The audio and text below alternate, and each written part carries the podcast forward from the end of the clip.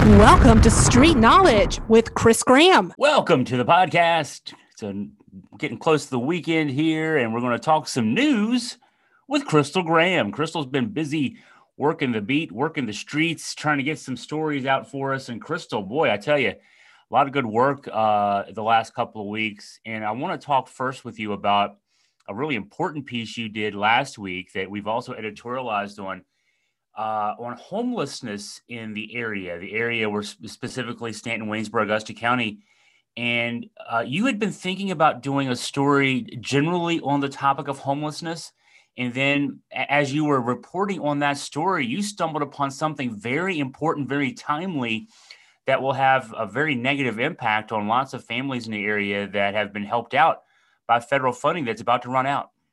Exactly. Originally, I had read a story about how baby boomers uh, were more of the homeless population right now, that those numbers were increasing. And I reached out to WARM, um, which is one of the uh, refuges basically here in Waynesboro, to see, um, you know, what what if that if they were seeing the same trend that's been going on nationally there as well. But what i found out actually after i reached out to brian edwards is their board chairman and he also is serving kind of as the interim ex- executive director. They're looking to bring maybe a new executive director in in the fall. But in the meantime he said you know i can get you that information but right now we're kind of focused on the fact that cares act funding you know a lot of people got funding related to COVID. And one of the populations that got funding was related to the homelessness folks, people who are homeless, or as they like to say, unsheltered. And the reason for that is because when there was that stay at home order basically issued by the governor, the idea was we need to get the homeless in a place, but not necessarily in a congregate shelter. So places like the Valley Mission and Staunton actually had to reduce their numbers so that they could have some distancing and that kind of thing.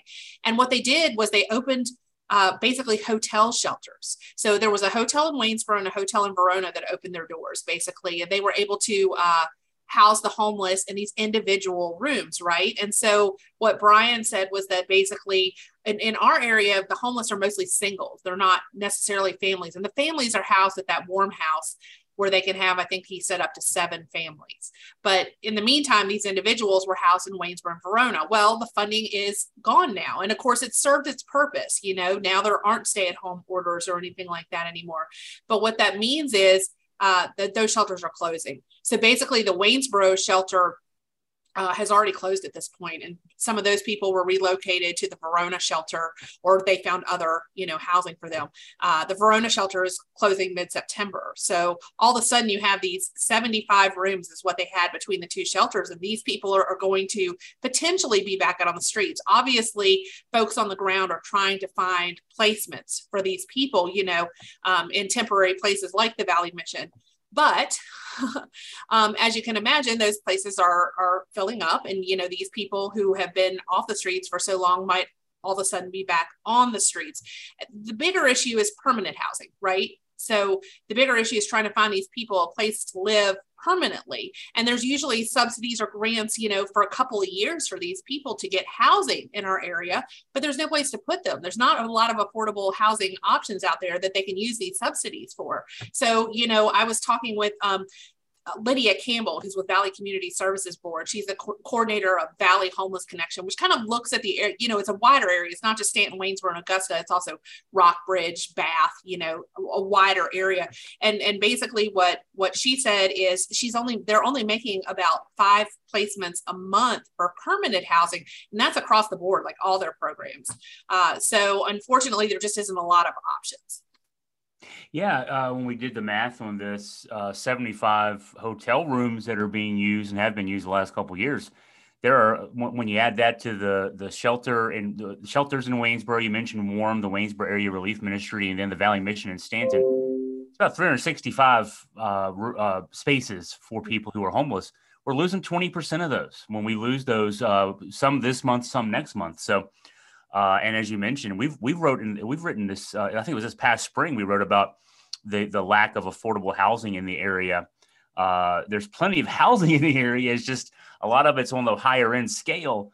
Um, and with uh, inflation and and uh, you know issues there, you're, you're, we're starting to see people kind of squeezed out at both ends. There, the people in the middle are getting squeezed out. Um, yeah, we, we, we could be seeing a crisis uh, of, of big proportions coming soon.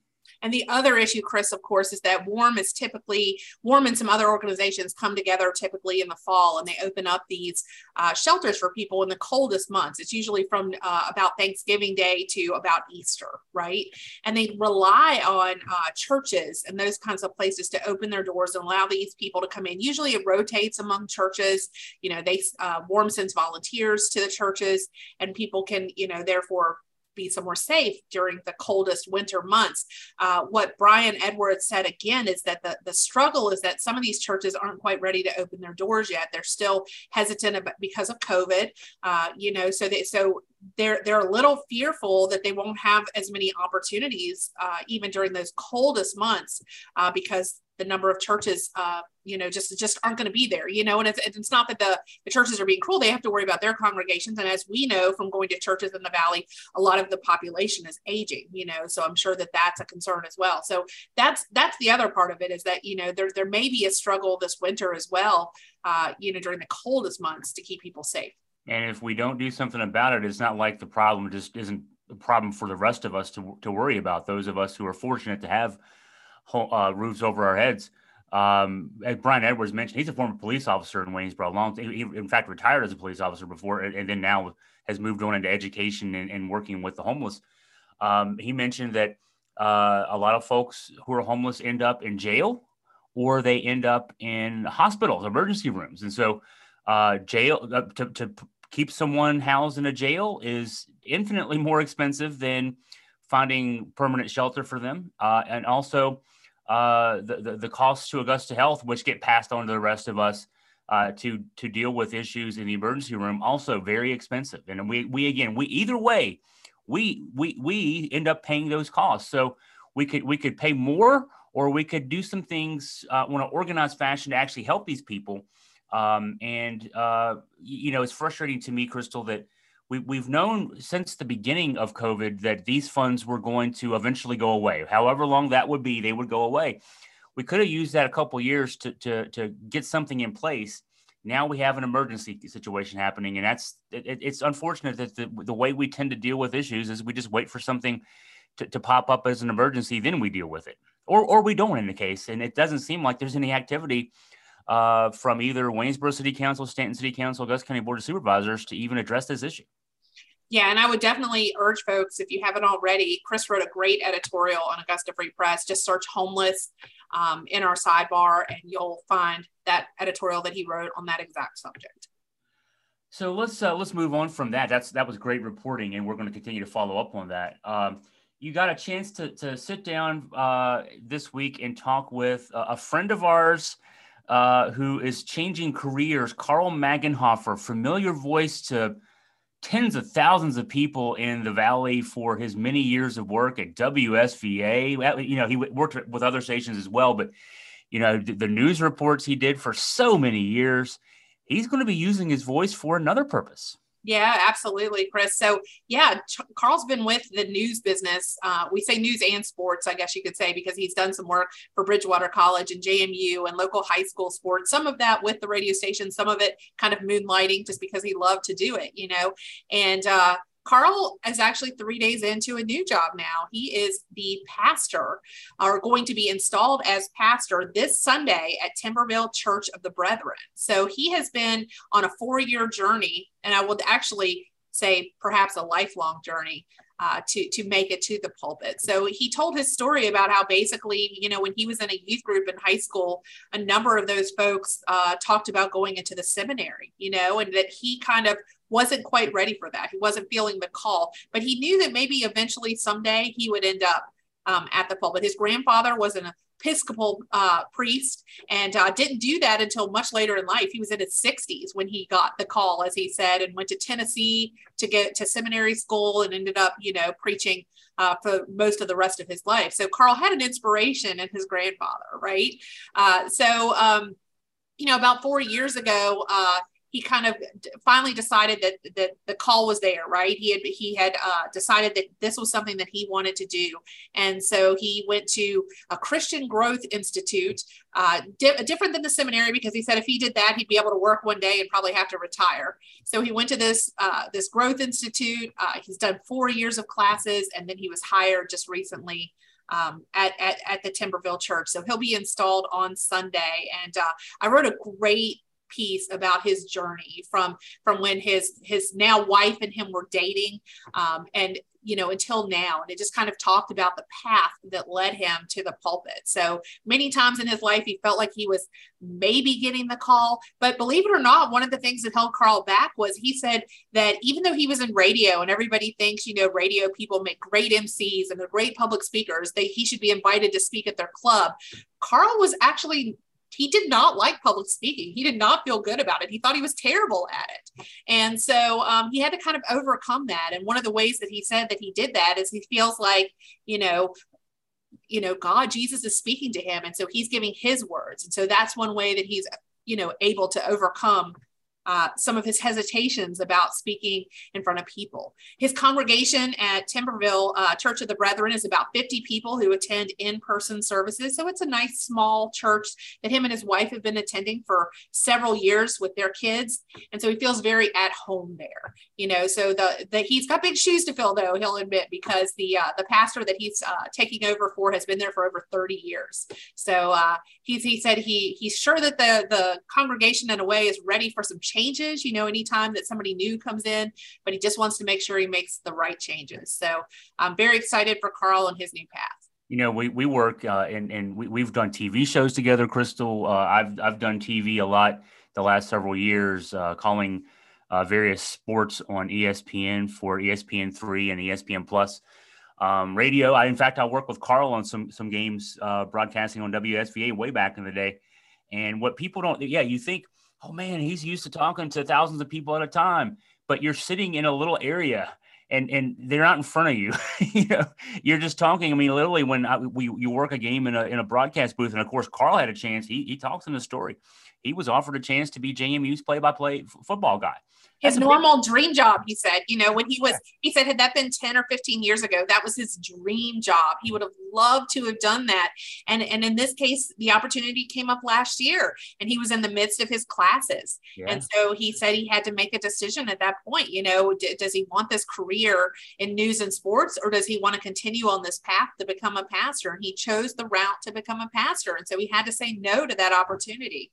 Yeah when you when you do that it's it's different than standing up in front of people. So it's uh yeah, that's um, good for Carl. He's he's he's a good guy. We've known him for a long, long time.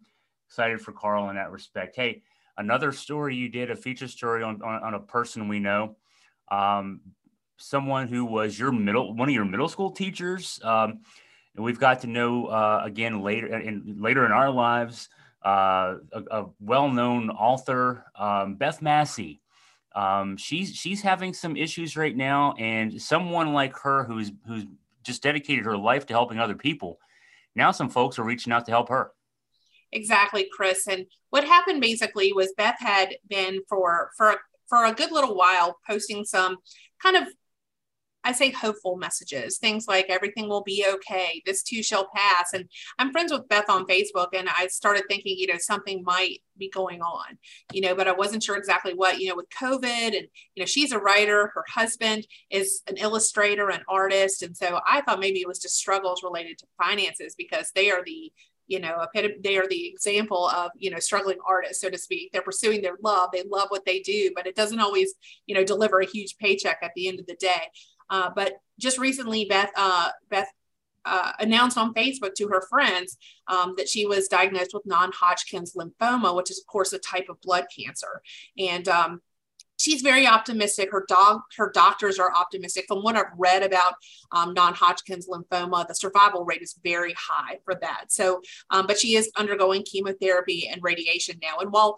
at first I thought, you know, this was a private battle and it wasn't something that I was going to write about, a friend of hers did step up and start a GoFundMe campaign. And so that's kind of when it went public. And since we've known Beth for a long time, she would never ask us to write a story. And I decided not even to interview her for the story. You know, I, I know that it's a very personal matter matter. She's very fatigued right now, um, but you know what what what her friend said basically in this post is look beth is trying to do everything she can to continue writing you know um, courtney her husband uh, is kind of you know serving as caregiver to her right now and it's probably been a little harder on her than she expected you know and so his goal is to raise $45000 for the couple basically just to make um, you know whatever the duration of this treatment is a little bit easier for them you know whether it's getting her signature chai at starbucks that's one of the things that her and her husband love to do um, you know, fuzzy socks. That's one thing she talks about all the time, you know, um, just little things that hopefully will go a long way, not to mention paying the medical bills, you know, that are going to pile in as a result of this. Um, but at the end of the day, there's a huge community of writers and friends. And like you said, the people who went to school with Beth or, you know, fellow teachers, students, you know, who are really stepping up um, to try to help Beth and Court out in these terrible times, you know, these tough times for them. And so um, already, you know, when I looked this morning, I think there's already been $17,000 raised out of what is an eventual $45,000 goal. So certainly, um, I think that it's very heartening to see that the community is stepping up to help so much um, of someone who has given back so much to Waynesboro. And I wrote about that a little bit in the article. I won't go into it in depth here, but Beth has done so much um, for this for this city and this region. So it's nice that we can all just do a little something to give back to her. And as we're wrapping up, Crystal, I know you're going to be working uh, the next couple weeks on um, uh, something that uh, there, there's a, been at least one high-profile death uh, of, of a youngster uh, related to fentanyl. Um, and so you're going to be taking a look at uh, the, the impact of fentanyl on on our region. Yeah, Chris, I'm, I'm hoping to in the next few weeks uh, talk to everyone from the Virginia Department of Health about the Revive program to, you know, the Drug Task Force, Virginia State Police, local police about the issue of fentanyl and uh, drug overdoses in our region. So, yes, you mentioned there have been a couple of high, high profile things. You know, what's happening is people are buying drugs on the street or online, you know, these non labeled drugs, and they may be Percocet or Xanax or something that, you know, that's a legitimate drug, but they're finding that um, unfortunately, some of these drugs are laced with fentanyl. And so when they're doing autopsies on these people and they're looking at their bloodstream, it's not necessarily that they have a bunch of um, drugs that they shouldn't have in their system. You know, it's just that for whatever reason, these drugs that are being bought on the street, you know, unfortunately have have components in them that are causing you know young people and people across the board to die. So i'm hoping to get into that issue a little bit about the issue locally um, and, and what's being done you know and what the statistics are and and how we can all you know work to address this issue. Looking forward to seeing the results there uh, and and you know learning more about this and then and then seeing if we can help uh, propose some some ideas for how to how to deal with this issue in our in our community. Uh, lots of communities across the country are dealing with this issue right now. We wrote about uh, the, the, TV series Dopesick, uh, which has gotten 14 Emmy nominations. There was there's a lot of local ties there. That that, that series is based in at least in part in Virginia, and um, you know the opioid crisis has been ongoing for quite a while, and uh, uh, we're still we're going to be dealing with this for, for some time. So hopefully hopefully your work can help us uh, you know, point some things in the right direction. Well, Crystal, thank you as always for your time. Great work, uh, and we'll look forward to talking to you again soon. Thanks, Chris.